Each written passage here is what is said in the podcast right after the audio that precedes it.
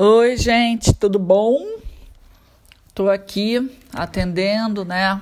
Fazendo as minhas 1000 coisas ao dia e refletindo muito qual que seria o podcast que eu gravaria hoje, em como as realidades espirituais das pessoas, elas variam muito, né?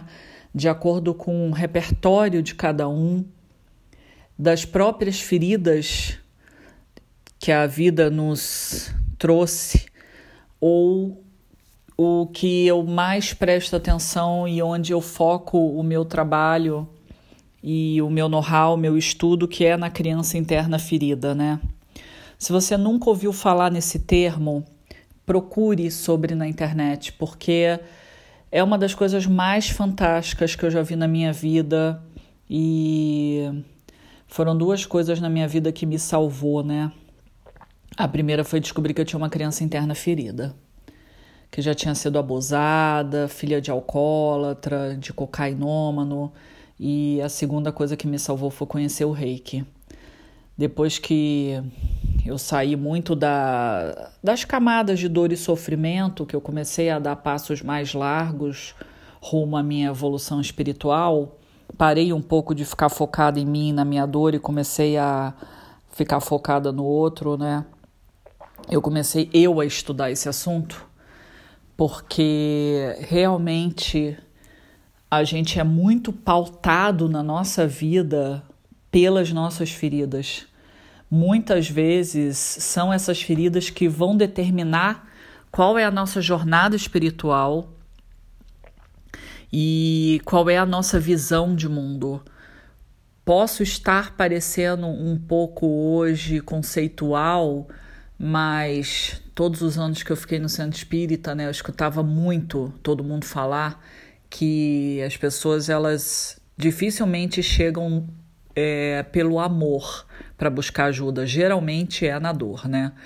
E essa é uma realidade muito comum no centro espírita, você se deparar com pessoas sofrendo bastante, muita perda de parente em centro espírita. A pessoa vai buscar um centro para tentar compreender melhor, né, a perda, tentar contato via psicografia daquele parente que se foi, ou mudanças radicais de vida que a pessoa tem muita dificuldade de compreender, todo mundo, obviamente, né, e aí vai buscar alento no centro espírita. Todo centro espírita é considerado um pronto-socorro espiritual, e realmente, pensando, Caio, com os meus botões, foi esse o caminho que eu trilhei, né? E é o caminho de muita gente mesmo. Quando você vai conversar com a pessoa mais a fundo e ela já está numa jornada de cura, uma jornada espiritual, alguma história tem atrás, e geralmente uma história bem pesada.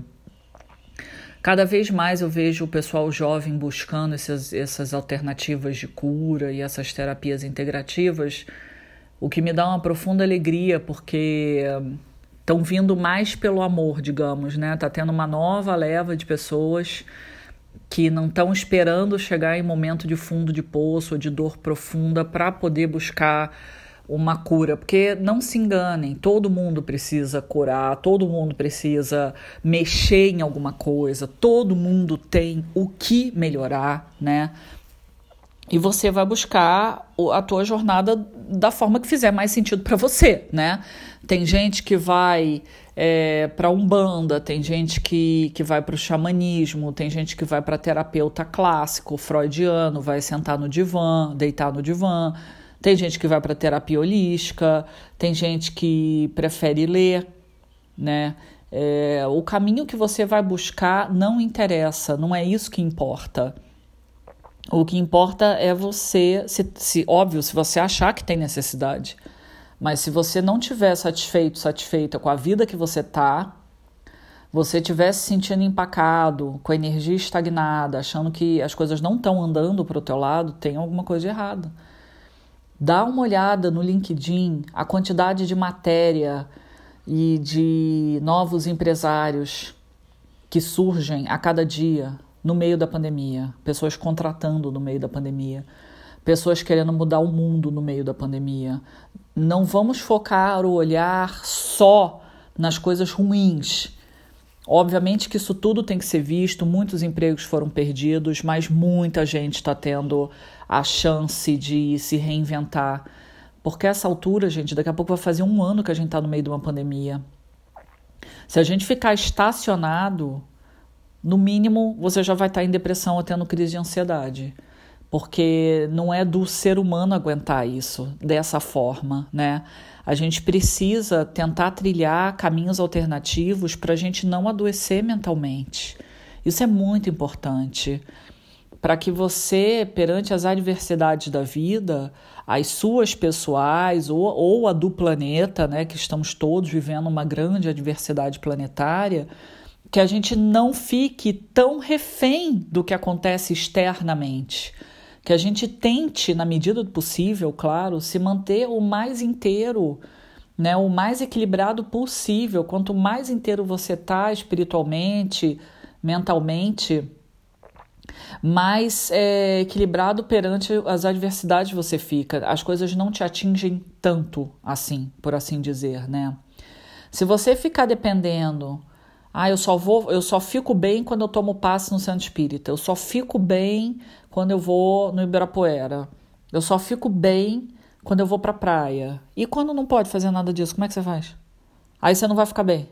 Quer dizer, se não amanhecer todo dia, um sol para cada um céu azul lindo, e você não puder andar no Ibirapuera ou ir à praia, a tua vida vai ser uma bosta. Então temos um problema, concorda? Porque não é todo dia que vai ter sol. E quando você não morar perto da praia ou perto do Ibirapuera, se você se condicionar, a tua vida tiver, né, nas mãos ou sobre o poder de algo externo a você, você criou um problema para você, né? Porque você pode ter a praia acessível agora, o parque acessível agora, mas até pouco tempo atrás não podia ir para a praia e os parques estavam fechados. E aí você entrou em depressão, que você não podia ir para o parque. Entende como é perigoso a gente colocar a nossa alegria sempre em algo externo? E geralmente quando a gente não está alegre e tomou várias chapuletadas da vida, é quando a gente começa o nosso caminho espiritual, porque a gente não aguenta mais. A gente chegou no ápice do desespero, não sabe mais a quem recorrer, e é muito comum eu receber pessoas assim, muito comum mesmo, e é mais comum ainda que quando a pessoa vem numa sessão de primeira vez, elas acham que eu vou resolver a vida delas, e aí eu levo a bola de novo e falo, eu vou te ajudar, mas quem vai resolver a tua vida é você, né? Eu não tenho nenhuma bola de cristal aqui para saber o que é melhor para a pessoa. Ó, é melhor você sair desse trabalho e arrumar outro, é melhor você sair desse relacionamento, tem um cara te esperando na esquina. Eu não sou cartomante, eu não abro as cartas e dou uma olhada qual é o teu futuro. Eu trabalho com consciência, eu trabalho com reiki, eu trabalho com floral. Eu posso até eventualmente usar, né, algum baralho para ajudar a dar uma direção, né? Ultimamente eu nem tenho usado baralho nenhum, mas eventualmente até uso baralhos terapêuticos, tipo do Oxo, que eu gosto muito. Deixa eu até ver o nome aqui para quem quiser. Chama o Tarô Zen de Oxo. Eu abro uma mandala na minha frente, as cartas, embaralho as cartas. É sempre bom não tirar uma carta de forma precipitada, você respirar fundo, né? Entrar em conexão e pedir ajuda para os teus guias. Eu normalmente chamo o reiki e oriento as pessoas, os reikianos, a convocar a energia do reiki para te ajudar a tirar uma carta que faça sentido para o teu momento. E aí leio a carta, né? Ou nesse caso existe aqueles livretinhos, né? Eu leio o que o livretinho está querendo me dizer e fico analisando com meus botões qual é o recado da espiritualidade para mim. Isso é uma coisa que até eventualmente eu faço. E se vocês gostarem de oráculos, recomendo fazer, porque ajuda muito a gente conectar com os guias, né? Mas geralmente a gente vai parar numa jornada espiritual ou vai pedir ajuda para alguém quando o bicho está pegando. E isso determina muito os caminhos que a gente traça dentro da espiritualidade. Não tem nada de errado, certo nisso, tá, gente? Não é um julgamento, é só uma constatação do tanto de gente que eu atendo, né, e o tanto de relatos que eu ouço no meu dia a dia. O quanto a ferida da pessoa é que está determinando a vida dela. Mas eu fico muito feliz com quem procura ajuda, porque está tentando sair. né? O problema é a parcela que ou não busca ajuda, ou acha que já sabe tudo, ou tá na merda, vai ficar na merda mesmo porque não tá afim. E aí a gente cria uma sociedade que é doente, uma sociedade altamente doente. Eu nem vou entrar no mérito da menina estuprada, porque já tem 10 minutos aí de podcast, e a minha ideia é esse podcast ser leve, porque esse assunto realmente eu fiquei até meio que sem dormir quando esse assunto veio à tona, porque, nossa, eu não me aguento com esse tipo de coisa, né? Então, só tentando voltar aqui um pouco antes de entrar nesse assunto, que ele é um pouco complicado, né? A sociedade é doente. E por que a sociedade é doente? Porque as pessoas são doentes. A sociedade é feita de pessoas. É o que eu falo em relação a ambientes de trabalho ou lares. A casa, ela é feita de tijolo e cimento e tinta e valeu, ponto. É isso, com utensílios dentro, móveis dentro, pessoas, animais domésticos, plantas, o que quer que você bote dentro da casa. Se a energia está ruim, é responsabilidade de quem está morando dentro da casa. Se a energia da empresa está ruim, é responsabilidade das pessoas que estão dentro da empresa. Se a sociedade está ruim, é responsabilidade das pessoas que estão dentro da sociedade.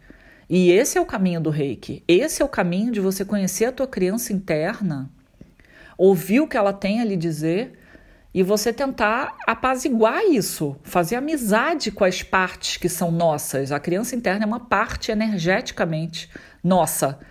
Mesmo que você tenha 105 anos de idade, não tem a ver com idade cronológica, você vai ter uma parte energética sua. Aliás, a gente é feito de várias partes, mas uma delas é uma criança interna, que precisa ser ouvida.